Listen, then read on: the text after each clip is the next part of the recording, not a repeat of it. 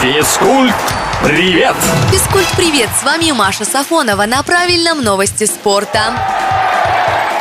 Сборная России по футболу выиграла 5 из 6 первых официальных матчей после назначения Валерия Карпина главным тренером. Ни один специалист, возглавлявший нашу команду ранее, подобным результатом похвастаться не может. Что интересно, в этих первых шести встречах национальный коллектив ни разу не проиграл. Так сказать, подпортила статистику Карпина нулевая ничья во встрече с Хорватией в начале сентября.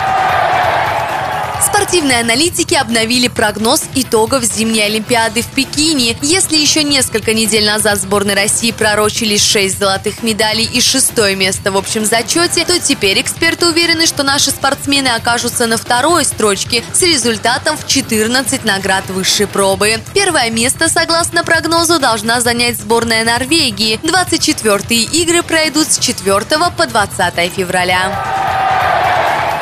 Называемый спортивный «Оскар» получила россиянка. На Международном фестивале спортивного кино и телевидения «Золотой венок почета» вручили Алине Кабаевой. Это специальный приз, которого олимпийская чемпионка удостоилась за популяризацию спорта и, в частности, за организацию ежегодных благотворительных соревнований по художественной гимнастике. Награду Кабаевой вручили итальянские гимнастки, которые в торжественной речи признались, что Алина всегда была их идолом.